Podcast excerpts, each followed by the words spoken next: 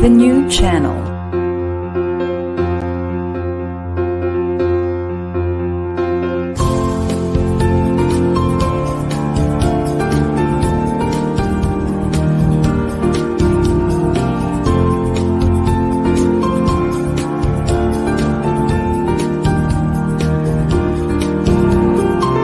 The new channel.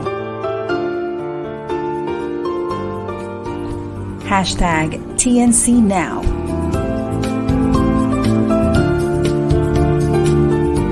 The views, opinions, and insights expressed in the following shows are those of the host, producers, guests, and viewers. They do not necessarily reflect the position of the channel. Viewer discretion is advised. Well, hello and welcome to the new channel, Born Out of Passion. We're a community that helps you be the new you. I'm Dr. Michelle Moras, live streaming from the United States in the beautiful mountains of Colorado. Welcome to Mental Shift.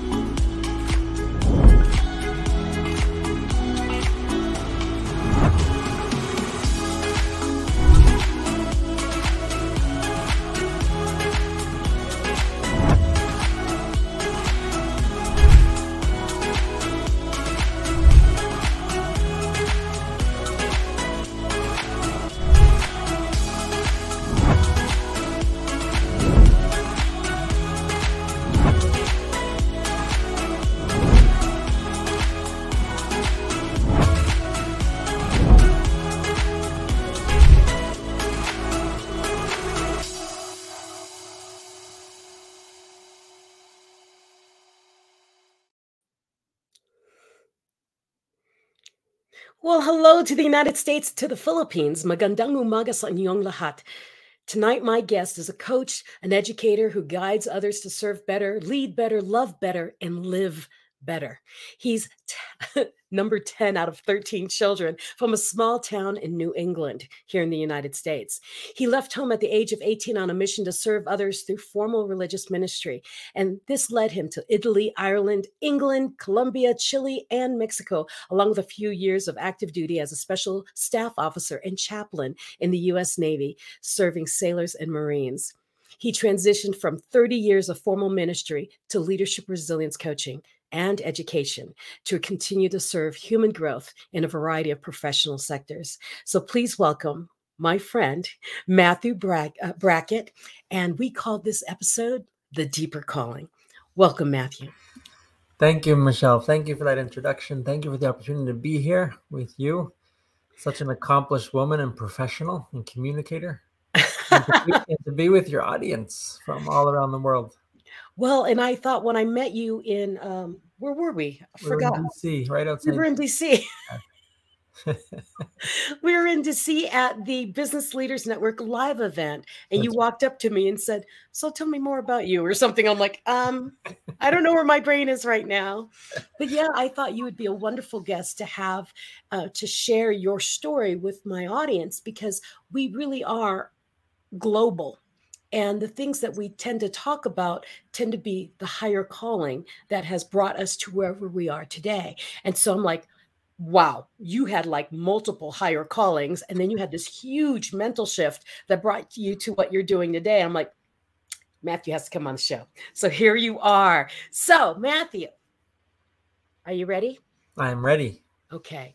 Will you share what did you do before, although we said it, and what was the mental shift that caused you to come to do the coaching that you're doing today? That's a big question. It's a big question. I'll I'll say it briefly, but as many things in life, it wasn't brief. It was it was a journey of, of a good number of years. So, what I did before you said it in formal ministry, I was a Catholic priest for 20 years, and that also involved 10 years of training and education and formation. So, really, I was in that space for for 30 years. I grew up in, I, I suppose a lot of your audience uh, are in the Philippines. So some would be very familiar with the Catholic faith and the Catholic Church. And Very Catholic in the Philippines. Yeah. And so growing up in that environment of the faith and then and being exposed to those options. It really wasn't uh, my my parents didn't push us in any direction, but we were exposed to to doing something meaningful, to doing something impactful to the higher calling. And so for me at, at an early age, I said, well, the, the higher calling must mean I have to do something heroic. I must do something that makes a difference in this world and also in the next and make difference in people's lives has an eternal effect on people so that was sort of my longing as as a young as a young heart and and so so i sort of made this impulsive decision to join seminary and to join a religious order and then and i didn't i didn't never look back for for Thirty two and years. a half decades right? And so so that was so that was i was i received ordination as a priest 2002 and again so many wonderful things about that ministry. But as i went on in in that lifestyle and in the, the institutional side and organizational side and the unique life of a priest there was while it was so meaningful and impactful there were also certain things that just didn't seem to to fit or to align and i see and then i led into just really living in a lot of conflicts with myself Mhm. which is not a healthy place to be for a long time. And I and I lived like that for a long time, and I didn't know what to do with it. And I'm I'm going to be very honest because maybe some of your audience has had this experience or is going through it. We're not necessarily trained to have skills to to deal with a lot of things that we come up against in life, and that I suppose that's what the your program, the mental shift, uh, is is all about. Is then we usually big decisions in life well let's see big decisions not necessarily big decisions but big transitional decisions Mhm. have to do with um, with the human experience of pain so again i not just big decisions because oftentimes big decisions are made in in the brightest of moments but transitional decisions we have to confront certain things um, because something we're going through some sort of pain whether it be in the professional space, the, the personal space, the relationship space, whatever it is, even in faith. And so, so yeah, so I, I went through years of um, of a lot of internal pain, which as human beings leads to depression, anxiety, discontent, um, darkness, not understanding. So on the one hand, I was putting on this facade that I am, I'm here for everybody else, trying to do ministry. I'm really making it work. Um, but but at the same time falling apart on the inside. And you can only hold that together for so long. And I'm sure people on the outside began to realize that something was not, something was off, and maybe before I was even willing to admit it. Um, so the mental shift, and again, when I talk about mental shift, I think because of who we are as human beings, when we talk about mental shift, it it means psychological, it means spiritual, it means human, it means so many elements about who we are as human beings. Mhm. Um, and that's very much the case for me because to make the change of life that I made for a minute, it, it involves so many elements of my life. It, it, it touched on theologically, psychologically, spiritually, emotionally, and socially because of all the people that I knew and was in touch with and in contact with. It changes so many dynamics of my life. So it didn't happen from, as I'm explaining, didn't happen from one day to the next. It happened over a period of years. But I think one of the things that helped me in that shift was to embrace embrace the reality that my situation was very serious, that I was sick, not physically, but probably emotionally, Emotionally. um, and then I I couldn't keep going. It, it, my world sort of, it shattered a few times in my life, right? And, and this is one of those moments because you I was trying to live up to all these expectations and ideals and that I put on myself that others put on me. And Well, so- your role, your role that you took role. was huge. right yes and so it took a lot of i i mean I, i'm hesitant with using the word humility but to to recognize that my situation was serious that i was sick and i had to do something so i said i, I raised the white flag right and said right and i actually went to inpatient care it's, which is a luxury for some people to be able to take a time out of life Mhm. to deal with whatever I was going through. And and so I did that. And again painful, but uh, but also so life giving. Yeah. Well, was Well, and that's me- why I wanted you on the show because the shift that you went through is enormous. And if you can make it through that and you can guide yourself through it and find the- a methodology to get through it, think I, I was like, wow, think of all the people he could help get through things. I mean, we have massive guilt because I ate a cheeseburger today. Okay. That's how much massive we guilt, guilt we have. You were you were a priest for 30 years, really. 10 Mm. years of training, then 20 years active.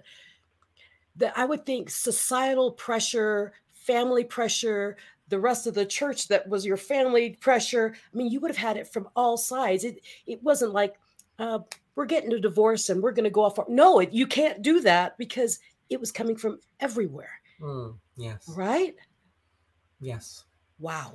So it, yeah, it is deep, but I I suppose as I went through it, I didn't always um give the give myself the perspective of, and I I I came to it one step at a time. Good. The this. Yeah, the gravity of the situation and also the gravity of the decision. It never became something that I took lightly. Good. Um, but yes, I suppose as you talk about it, it, it helps me realize, you know, just it, it was a big deal, right? The, the the levels of shifts and and as I said, it never became easy, and p- partly because I think it was always a decision that I took seriously. But As um, as yes, stepping into it and then also stepping away from it, and with great respect towards all the people that were involved. Well, and that's why I thought it was important for the, for you, for you to be on the show and reach as many people as you reach with this, because there's so many people struggling with the guilt of whatever decision they made, and I wanted to wanted them to realize that here's this man right in front of them, Matthew here, who had this huge decision, and it was a very serious decision, but he piecemealed it and he he thought on it for years Mhm. and he beat himself up for years mentally and emotionally but he eventually made a decision and realized he can still serve Yes. in a different capacity and so you are still making a difference on this earth and in the next because you're helping people on this earth realize who they are on this earth so they hmm. can get to the next That's right. Yes. yeah i love it Thank you. No, and I love I love your joy and enthusiasm about it. it is transition has been it's been challenging, right? And that's another mental shift that we could also talk about. But I do. I want to. Some people when they leave ministry or leave, you know, life as a nun or things like that, they they sort of some people close that door and sort of never look back, or and understandably so for whatever reason. For me, I really want. That's why I talk very openly about it. I want to leverage it and build on it because it's it was a very important part of my life and, and i want to continue to build on that and bring that to others so if i were to talk about you know recommendations for people um all of us and i think you you might see this in a lot of people is we tend to sit in that static moment um of pain for a long time whether it be in a relationship or in a bad job or because change is difficult for us as human beings actually it's more of a spiral a deep Right. dark spiral right and we and we put up with it for a long time it so i would challenge people just to consider all right you know to sitting in this sort of stagnant spiral or or spiral is how healthy is it for me long term and really what am i willing to sacrifice? To make something that not even not even work but to make it just appear to others that it is working. Is it worth it? What's what am i willing to sacrifice? The other thing, and, and I experience with a lot of people in just the human being, but I would also say the human being in, in leadership roles or more adult roles, we can have a hard time. Well, we put a lot of band aids on our problems. I want to, um, you know, so we grasp at things, we reach out to things to try to make our life look like it's really working. And when deep down, it's it's not. And so I would encourage people to lean into the pain and the transformation sooner rather than later. Easy for me to say. Okay. Because there's nothing like experience. I can say that because I went through the experience, and everyone has to go through the experience. But just, you know, today I was talking to someone that took years to get to the point where they finally said, you know what? I'm going to take three months away because I'm not well. Right. And there was a lot of grief there. They've been through a lot of trauma. So there was grief. They were dealing with professional development, this whole identity thing, because everything, the mental shift has a lot to do with identity. And so rather than looking for band aids and looking for activities or looking for groups to sort of patch up my life and and and to hold the facade which we try to hold before others you know do yourself a great favor raise the white flag which it takes courage and humility and focus on yourself. Because it's a greater investment of time and finances three months to get to a much better spot, you know, and then to make better decisions is much better than three years or five years spinning your wheels, throwing money at all kinds of solutions, right, in a desperate manner and trying to figure it out. And I'm smiling because it took me Okay, I'm a very stubborn person. And um, I don't know if you know my story about this part, but I was lost and confused, but I kept going like everything was fine. Right. And one day I made a loud proclaimment to God I'm so tired. I just need a break. Mm-hmm. And I got hit by a car. it was, wasn't the break. It wasn't the break you were looking for. I'm like, wait, I didn't mean that break. But for two years and three months, I did not walk or talk. And so I was forced to listen to myself. So when someone tells me, "Oh, I'm having difficulty and I I'm lost and I don't know what to do," I do shut up. Shut up and listen. Right. Because all the answers are sitting inside of you, but you're too busy fighting it, too busy thinking that it's not the right thing to do. And honestly, we don't know what the right thing is to do. So get quiet and listen mm. because there is a calling. There's something, there's a deeper calling that is telling you what to do. And you hear it and you do, nope, can't be that. Nope, not nope, nope. And we fight it. I got hit by a car and was forced to listen to every no I have ever said in my life. And at the age of 46, I was stuck in my head listening to all of them. Mm. Yeah. But uh so you yes, sometimes this some I didn't tell you my story, did I? I did. No, yes. I, I at the event I heard I did did I tell did I tell that? The short version of your story. Did, yes. I, did I tell the um I told God to let me die, and I heard oh, no, no, you didn't. You didn't say that. Oh yeah. At the end of two years, three months, I was screaming at God in my head, "If you hate me so much, then kill me already. Just don't leave me like this." Because I was a vegetable, mm-hmm. and um, I heard, "You're not dead yet. Get up." That was my mental shift. Basically, stop whining and do something. I'm like, oh. So I made this quote. I said, um, change is an emotional journey. It's not rainbows and butterflies through a field of daisies. Uh, it changes uncomfortable. It forces you to evaluate who you are, but the beauties and the possibilities. Mm-hmm. Very eloquent and right, and that's the fruit of your experience, Michelle. But such a, I mean, again, we look back and you can smile at it now, but the tragedy of that moment in those years. It was terrible. It was horrible, right. and and I that's why I tell people you know, I didn't wake up changed. It took a long time for me to evaluate every piece of me.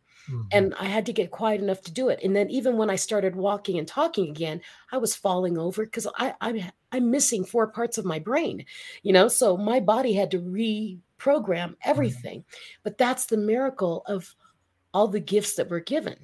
So yes, you may have left the priesthood to serve in another capacity, but I believe because of what you've learned in the priesthood, you're able to serve even more on the outside because there's so many people running from mm. the priesthood. Yes, and running from the faith, and it's true. There, and there was always this longing in my heart that I want to serve people outside the, the walls of the church. Exactly, and so that's the answer he gave you was mm-hmm. get all the training, get that settled. Okay, now you're uncomfortable because you've got to grow out of this because I need you outside. Right. Yes. Well, thank you for that perspective. I love that perspective. yes. And there was there was yes, and there was this restlessness in my heart to to want to serve. And actually my experience in the Navy, again, we, that could be a whole nother conversation, but was very We've much serving, serving this very diverse population, which I loved because and I went into that precisely because of that. I said I want to serve people on, on the outside of the walls of the church, people that aren't going to church. I mean, that's also why I got into ministry.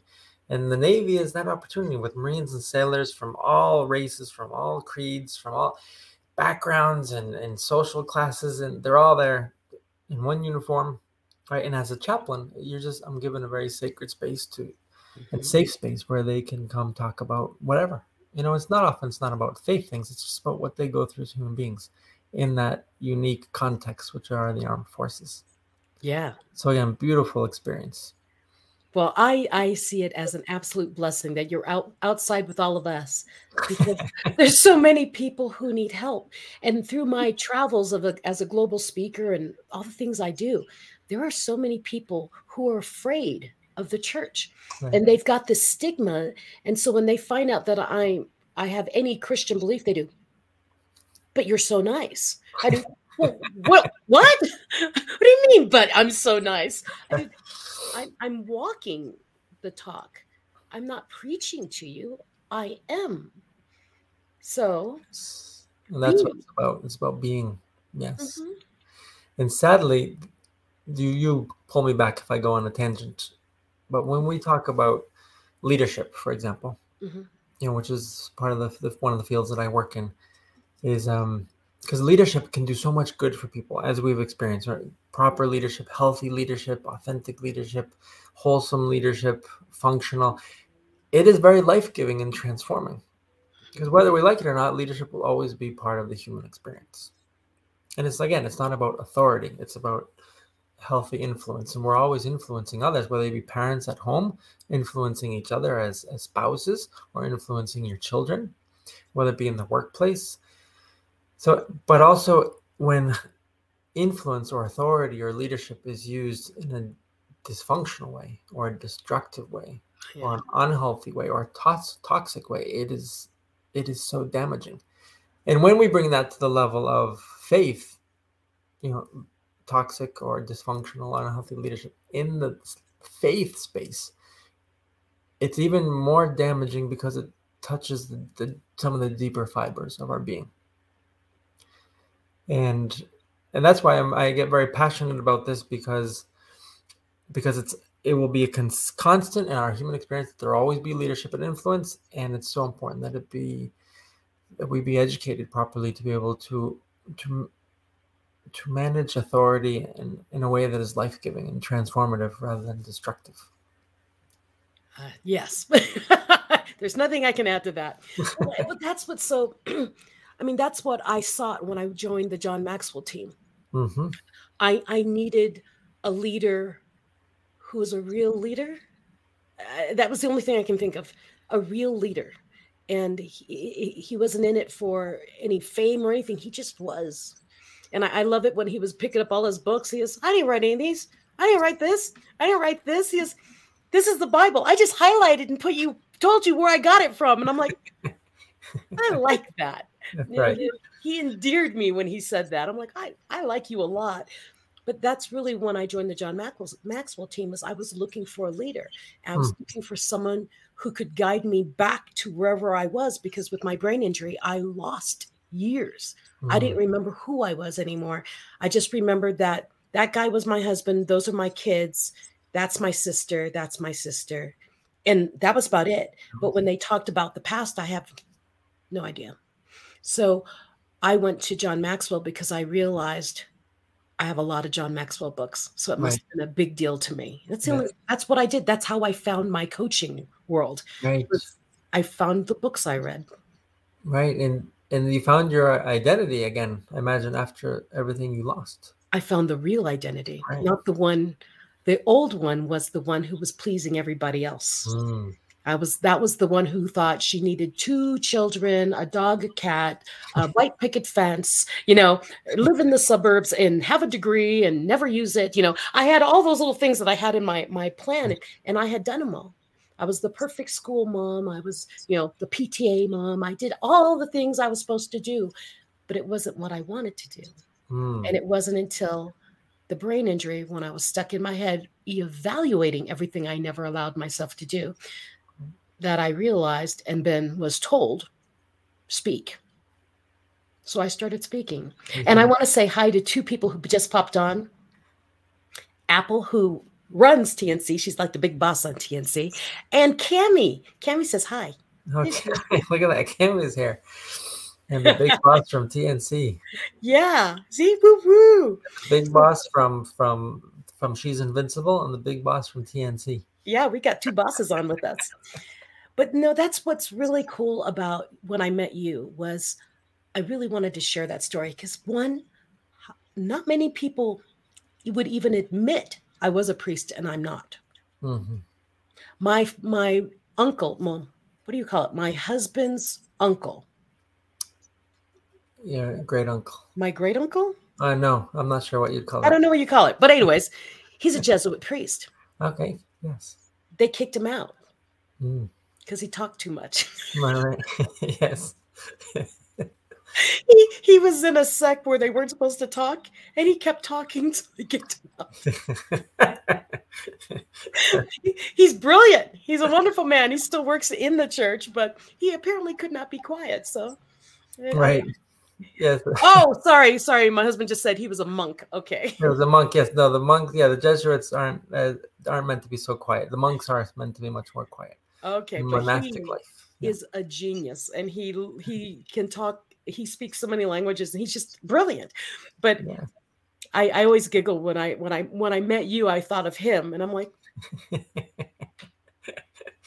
so yeah, definitely silence is very much part of our training, where we go through through, like through a two year spiritual boot camp, really? which means a lot of silence, a lot of meditation, a lot of reflection, prayer, reading of scriptures, and reading of spiritual authors. And so yes, it's a lot of focus on on physical exercise and physical discipline, and also the spirit. Really, just it's detachment from the world and attachment to the things of God.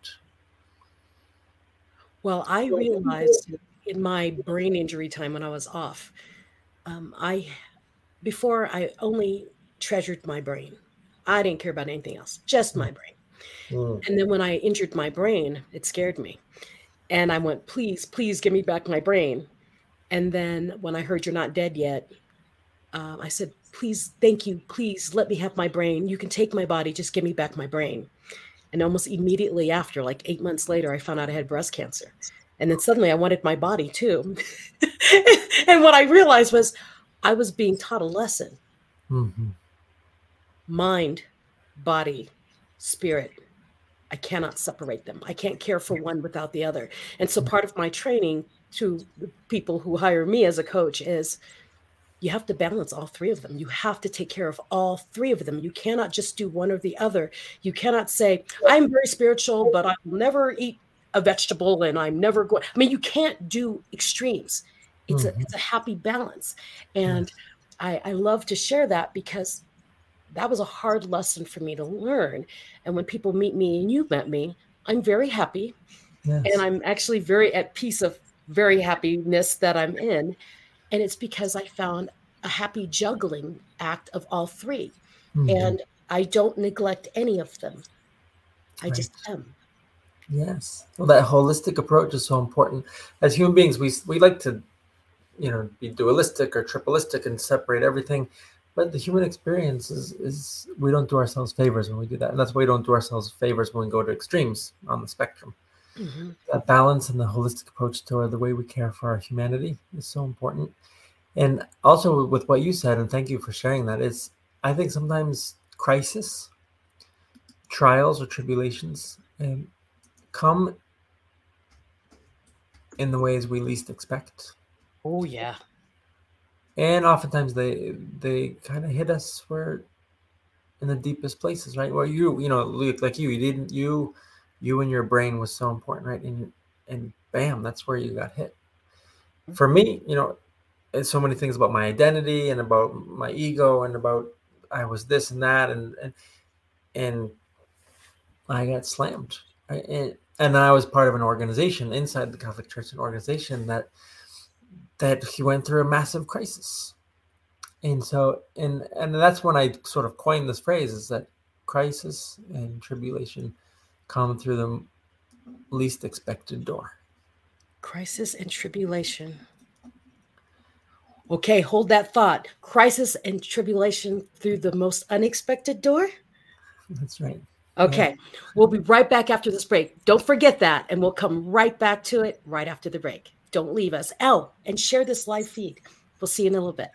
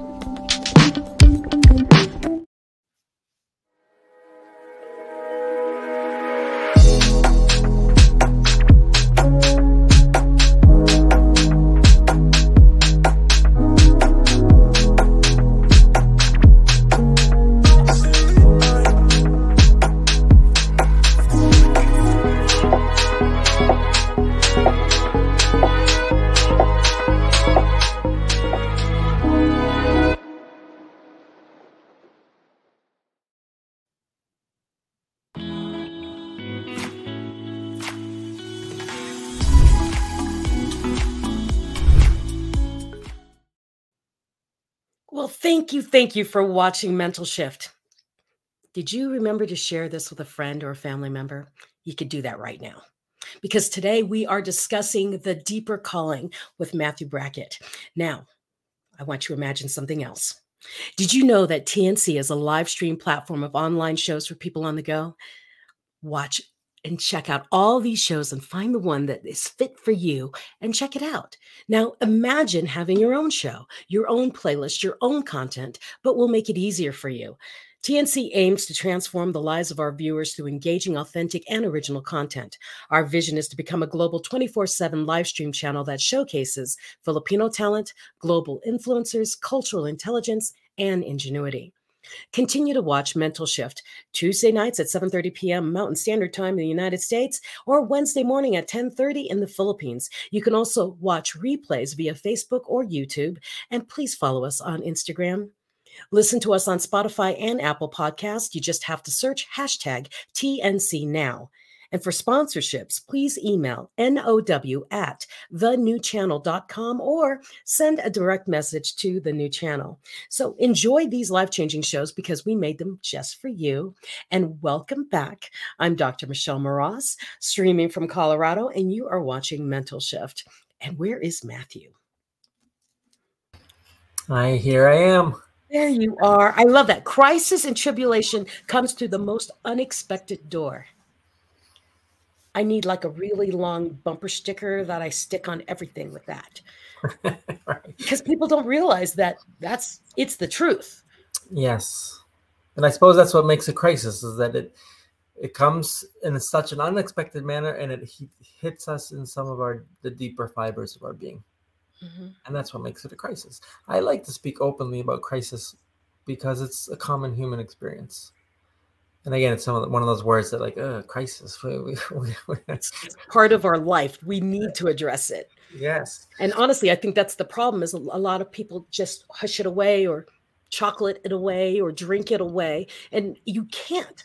It's always going to stay unless you address it. And that's why crisis is I call myself a, resiliency coach Mhm. for most of the things I do because it's you need to face it. What's the problem? Okay, turn around, face it. Because when it's a problem, if you don't address it, it just turns into a gigantic snowball, and one day it's just going to hit you Right.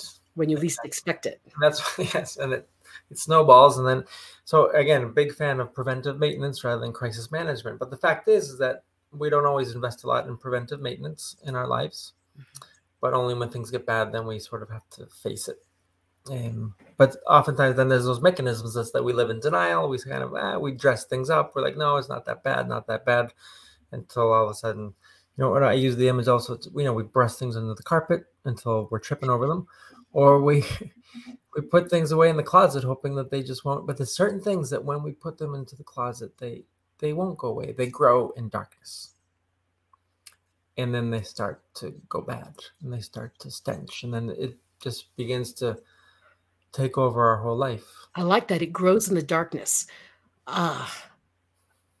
Oh, I, I just had a, an image in my head. It's like a, a fungus, basically. Right. It grows in the darkness. So you can't ignore it. You've got to face it and make it see the light so it will go away. that's right Ooh, Yes. I like that. this yes there's certain human experiences that that when you put them into the darkness they hoping that they'll disappear they grow and and they begin to really take over a lot of our being. And that's why it's so important. Going back to what we're talking about it's so important to address them. Again easy for us to say um, when you're going through it it's not easy to do because the natural tendency is us as well, this will take care of itself.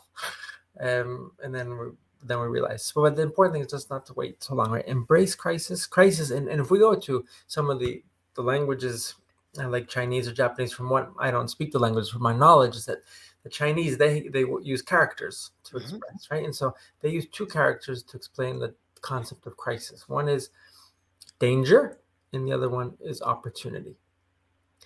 And it's i love that because it's very accurate is that it's it's totally ja- dangerous and life threatening um, a crisis is but it's also a great opportunity. And so i like to talk about the transformative power of crisis when it's properly managed. Yes. And in leadership it's key because again who's ready to manage a crisis? No one uh, you know it's but crisis management and decision making in crisis times is so important. But it's difficult because because of what our brain does. When we go through a crisis what does our brain do? It shifts into safety and security mode and so our ability to see the bigger picture is automatically affected. We Yeah. can't our vision is narrowed uh, it's we really just a lot of impulsive decisions to keep ourselves safe but oftentimes those aren't the best decisions in, in crisis. We're not seeing the bigger picture. We're not taking in all the information. So people in leadership roles when they manage crisis is so important. Rather than go to crisis and impulsive decision making so that's the time when you need to have the right people around the table to get the opinions to get the viewpoints so that the proper decision and the same thing will be in our personal lives. Oh, everything. It's all Going- the same. We need to bring and that's why you know the work that you do the work that i do it's to be brought to the table or the to someone's life in those moments so that we can work together through this. And really well invested time in this will lead to just such a will lead to a beautiful life. Yes. And and I, I love to talk about self-leadership because you in order to be self-led, you need to be able to basically do a SWOT analysis. Do you know what a SWOT analysis is? You've got to do a SWOT analysis on your life, on everything that's happening around you. Hello, Marcel. And eh, because you need to know your strengths, your weaknesses, your opportunities, and your threats, and basically predict the worst case scenario and say if this happens this is what i will do instead of waiting for something bad to happen and do well nothing's never going to happen. No no no. My, my my whole family has cancer but no no no. I'm, I'm it's never going to hit me because i you know all that. And then it hits and you do ah, what am i going to do? Well you you saw the signs. It was you saw it in your family tree what would you do you have to prepare yourself for the what ifs and i've had people say well when you do that you bring it upon yourself i do know you prevent it from happening because you take care of yourself in the proper ways before it hits. And they're like, huh? I do, yeah, because like you were saying, with every in the Chinese character, there's danger and there's opportunity. You've got to figure out if the, the danger happens, how do you twist that and come out the other side of it? Mm-hmm. And I, I've been accused that, well, that's just you, Michelle. You just think differently. No, I'm a mathematician. In my mind, I'm A B testing and I'm saying, okay, if then, if this happens, then this could happen. It, it might be I'm a military brat kid. I don't know what it is, but I'm very strategic on all the possibilities. And I have a plan for every possibility. Mm-hmm. So when anything, even inkling, comes near me that's not so fun to deal with, I have a basic plan and I just start moving on it. And they're like, that's insane. I do, no, that's planning. right. Right. And, and today, I think today's there's a big shit, you know, there's big push for positivity and optimism and, you know, in this pop psychology and which is different than positive psychology. But it's sort of like, and so it's kind of like they promote this denial. That, Yeah. That, uh, and when we talk about resilience, Michelle, is, and in the studies on resilience, there's, there's three factors, and I won't get into them. But one of the common denominators in I resilience, want to know the three factors. I, I say I won't get into because I don't know if I'm going to remember them. Okay. but the first one is that the person, the res- the common denominator in people that are resilient or have built up their resilience is that they know that something, a challenge, is going to come their way. So again, it's about the mental shift and the attitude. Uh, we all, everyone talks about that attitude is so important. So our, our attitude, we have to be ready that something might go sideways. Right? And in the way we least expect. Again, if we go to the military, and as as you live your life in the military, it's we they plan for the worst and that's how you and that's how they're successful in, in military missions right if they just plan for the, the best scenario well they're not ready exactly. you know? and it's not being pessimistic and it's not being whatever other words you want to put there it's just being realistic with the human experience and and being able to adapt again resilience has to do a lot to do with adaptability and flexibility Yeah, it's flexibility and being able to react quickly. Mhm. And um, and I think that's when people misinterpret my joy. yes My joy is I'm happy because I know worse things can happen. And so whenever I see anything I do, oh, it could be worse. could be worse. That's fine. We can deal with this. And people are like, why are you so happy? You're what you're unrealistically happy. Mhm. Not for me, possibly for you, but I'm very realistically happy. yes Yeah. But anyways, I love that resiliency. you live with hope and but with your feet firmly on the ground Yes, and the other thing I think that gave me more joy is when I heard that you're not dead yet voice. Most of my life, I thought I was alone. Right. And I realized I wasn't. Mm. Really, that was it. Because all my life I was going to church and I was a good girl and I did everything I was supposed to do. But bad things happened to me. A lot of really bad things happened to me. And I thought, well, there can't be a God because why would these horrible things happen to me unless it was a vindictive thing directly against me? Then, wow, I don't like him very much. Right. And that's why I got in this argument with God that day. And when I heard you're not dead yet, get up, I went, You mean it could have been worse if you were? thank you, thank you, thank you, thank you, thank you, thank you, thank you for everything. And it, it shifted everything because I saw what it would have been if I wasn't, if I was alone. Mhm. And so when I meet people who say we're all alone and I'm miserable, I do, you're not alone. Mm. You're not. But there's no way for me to truly prove that to them. Right. That's why I say then get quiet and listen. Now, I, I've been so engrossed with talking to you about all this other stuff we're talking about, resiliency and everything. I never even asked you, how do people work with you? I got distracted. no, that's right. It's all right. So part of the part of my focus is really with people in leadership roles, and I would call myself yeah a resilience coach, an expert, an advisor, an educator.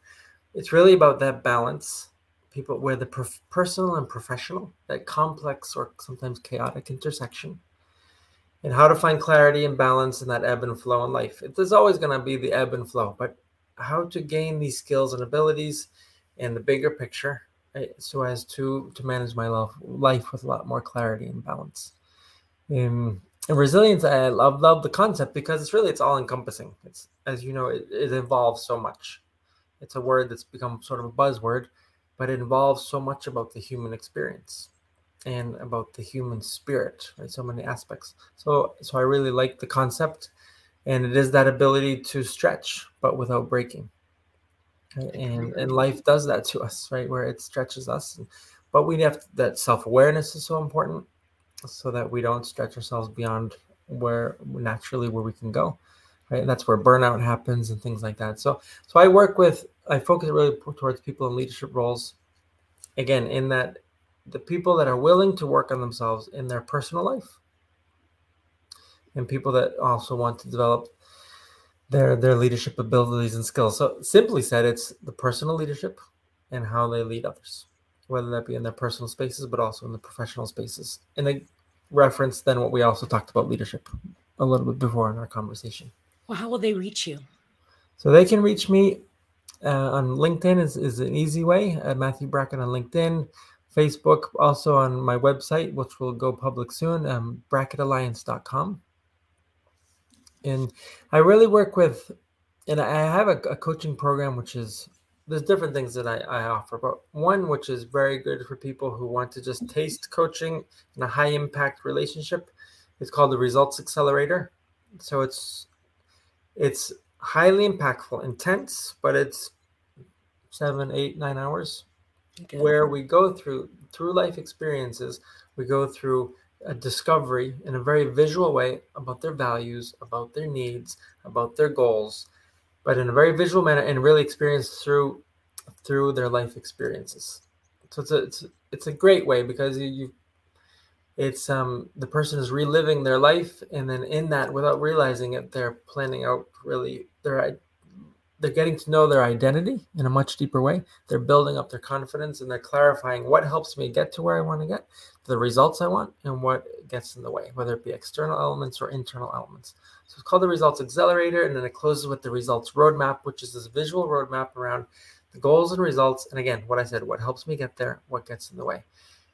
It's intense, but definitely worth it will unstuck anybody from where they're at in life and it will give them sort of a just a new transformed vision and then they can go on their way. Or if they want to continue to implement that with me and their coaching then that's also a possibility. But the great thing about it is it's very specific in time and, price and, and it will give you a huge boost.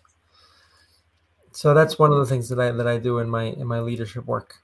Well that's awesome. I mean because i don't see a separation between personal and business Mm-hmm. And so whatever's happening in your personal life, it's going into your business life. It, it it's it's seeping in. And so to be a stronger leader, you need to have that personal side together because they're going to seep together and vice versa. And right. that's why I I love business coaches, but that's why I love coaches that deal with life. Yeah. Yes, right. because you can't I, deal with them separately. They're, like oh. I said, the, the whole mind, body, soul, your business and your life are together. Right. And I understand a lot of executive coaches or business coaches focus more on the business side, but because of my background and my experience, my my knowledge and passion for the human person, I I and that's I I'm very comfortable in that personal space, and I think I have a well, lot. And you're you're very qualified for the personal space. Yes. For both. So that and so that's why I I mark myself as such. And so I, I but again, you know, people in leadership roles that don't want to go there. Okay, well then I'm not the right fit. I want to work with people that want to go there. well, because if you don't go there, in my mind, it's going to it's it's like a, a wheel. Mm-hmm. You know, you, you can fix all the other ones, but if that one family life or relationship one is dented, you're you're gonna have a pretty bumpy ride. There's there's no way to you've got to fix the full wheel, or you're not gonna ride smoothly, right? Yes. Wow. Okay. Well, I'm still locked on the whole crisis and crisis and tribulation come through the most unexpected door because man talk about the thing i loved the most about myself was my brain and that's the 1st mm-hmm. thing that went away right. you know so be careful what you complain about, okay? Because right. there, there was, challenges. there was a um, there's a word I didn't use it here, but because it's understood more in the religious sense, but it can it can be understood in the, in the civilian sense. Um, purification. Purification. Again, um, again, it's a very sort of a in the spiritual theology world. It's a, it's a more of a religious term, but it's the same as crisis, the same as as tribulation or trials. But purification comes through the ways we least expect. Right? And if if we bring it to a biblical word, you know, the where the, the gold is tested in the furnace. Oh, and I was thinking the silver where the the smith was Right. Um, he's Exactly. got that boiling and then the he's sifting off the bad part, the, the dirty parts out, the little rocks and pieces. And that's what's happening in our lives where as we're bubbling because he's purifying this beautiful silver, we start complaining because it's too hot. But it's hot because it's trying to separate that the non-silver part out of us, but we give up before it happens. We want to stop. Yes. And I think the word purification works well with the whole Yeah. mindset because it is. It's a purifying of what's what doesn't what's not meant to be there and bringing forth the true identity and the deeper calling. Going back to the title, the title of our conversation. Deeper calling and preventative ma- um, maintenance. I like that part, preventative maintenance. Right. because people will take care of their cars left and right, but they don't care. They don't take care of themselves. yes, until until Something breaks. Problem. Yes. Yeah. So when you've said preventative maintenance, I'm like, that that that's downright exactly what you do. You help them maintain before something breaks. Yes. Or if they're in crisis mode, then we go in to help with crisis management. Yeah. but definitely when you know the way we run our businesses and the way we use our cars if we're if we're thoughtful about it or other things or our houses we do we practice preventive maintenance Mhm. it's a, it's a wise thing to do but we don't always do it with ourselves I like that. But I mean, it's really resonating with me. Prevent preventative maintenance. So those of you who are watching, have you done preventative maintenance on you? I'm sure your car's doing pretty well, but how about you? Mm-hmm. And if you do need help, if you are, you know, questioning what's going on and you're in crisis mode, go reach out to Matthew Brackett. You can find him easily. I found him very easily on LinkedIn and Facebook. He- he's very easy to find, and it's his face, and you could actually see him. And so that's how you can find him. Go to Matthew Brackett, LinkedIn and Facebook. You can find him and write him and say, "Hey, is your website up yet? Because I need to talk to you." and uh, he's just a really nice man. He's got this wonderful uh, presence about him. I met him when I was in DC, and um, yeah, I'm so glad you came out to visit us. So, question: Do you have any any last minute uh, advice or a saying that you'd like to leave with the audience? Because we have like eight minutes left, but I want you to dive. Oh boy. Eight minutes. Do you want me to fill the eight minutes? No, I can help you in there somewhere. But let me let's see. There's there's another phrase that I, I really like to share with people and this is more geared towards relationships because sometimes i work with couples that are in, in committed relationships and but it has very much to do with who we are as individuals. That only when we are at home with ourselves are we ready to invite someone into our home and i leave this pause on purpose only when we're at home with ourselves are we ready to invite someone into our homes. And this goes along the lines of, of what we've already talked about, of just that personal work. Is that when we're grabbing and grasping for identity and for for validation, and affirmation from the outside, in the end, we're trying to fill a void. Now, it is true there are some empty spots or voids in our life as human beings that we can fill with these things. But there's deeper ones, or that we can fill even with a significant other. But when we expect activities, things, titles, or even our significant other to fill the deeper void, it's first of all, it's a great injustice to ourselves and to that other person because we're expecting them to do the infinite or the impossible. And and that's not a realistic expectation. So we, we really set ourselves up for frustration. So again, then this brings us back to that the importance of that personal work and of coming home to ourselves, of being, and like you said, your two and a half years of sort of just becoming silent and becoming comfortable in our own presence. And if any of your listeners realize you know they're not comfortable in their presence, grab them for their phone. They can't deal with silence. They they they need they need and thirst for their identity to be given to them from the outside. Exercise that muscle, which of sitting with yourself and learning to be comfortable with yourself, because that will be serve you so well in life, personally and professionally, and it will serve if you end up getting into a relationship and having a family. It will be the best way to also serve your loved ones.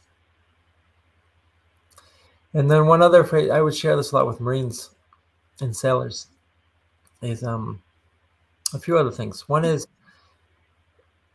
there's two important two of the most important things that we're going to do in life.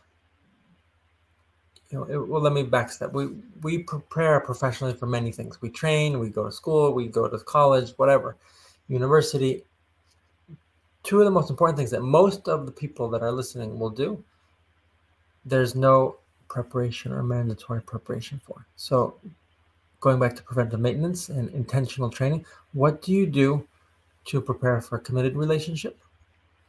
And what do you do to be a parent? what do you do? But these are the two, and society is built on this, but there's no expectation that you train for it. You're supposed to just figure it out. And then we look at society we're like well what's going on well well because we don't prepare intentionally for two of the most important things that we're going to do which is to be in a committed relationship and to be a parent so i would encourage people to invest intentionally in that even though it's not mandatory um, it's not a box you need to tick but it should be a box that we want to tick in our own lives because we want to do it really well I used to complain about that. I used to say, we have driver's license tests for driver's license. We have tests to graduate school. Where's the where's the manual for children? I mean, you just handed me a life and said, "Good luck with that." where's the manual for for being married? I mean, you know, most of us, i'm like, well, we we a lot of us don't have great role models for what parents do, and so we continue that that cycle of whatever was broken and we just keep going on and so yes get quiet and start intentionally preparing for things that we aren't required to prepare for yes but that it's in our best interest to do it because we want to live happy and fulfilled lives and give that happiness and fulfillment to those around us yeah and you remember you have to come home to yourself I, I love that quote. Only when we are, are at home with ourselves are we ready to allow someone else in. And I've I've said that many a times to several clients actually. How do you keep why do you keep looking for love when you don't love yourself? Hmm. I mean, you can't find someone to fill that void. They're going to accent what you already have. So love yourself first. When you're to the point where you don't need anyone else to fulfill that, that's when the other person should find you, not when you're looking to fill a gap, right? Oh, wow. Just beautiful. Thank you so much, Matthew. Thank you, Michelle. Thank you for the opportunity to share with you, to talk about your story, my story, and to share with your audience. Oh, most definitely. No, I, I, I brought you on for completely selfish reasons. I thought you were cool, and I wanted them. To be well, thank you for thinking I'm cool. and I have to say, I know a lot of your audiences in the Philippines. I have a great love for the Philippines because um, I grew up with Filipino friends in different countries, especially in Italy. There's large Filipino communities. I knew a lot of priests, bishops, nuns that were Filipinos, and, and civilians that lived in Rome. So they're just beautiful people, and I always just felt better around them. So I, I want to send a lot of love to your Filipino communities. Well, thank you. When when we when I go out in December, right, April, uh, Apple. When I come out in December, not in April, I'm going to come out in in December. We'll bring Matthew with us. He can come to the party too. so, uh, thank you so much, everyone, for joining us tonight. Matthew, thank you for taking time. I mean, know it's really late on the East Coast out there, and um, I'm glad you were able to join us. And everyone share this share this out and let people realize that one you're not broken but two you do need preventative maintenance and it's okay to not be okay go find you. Go be the best version of you and be unapologetically the best best version of you. Until next week everyone take care and be well. Good night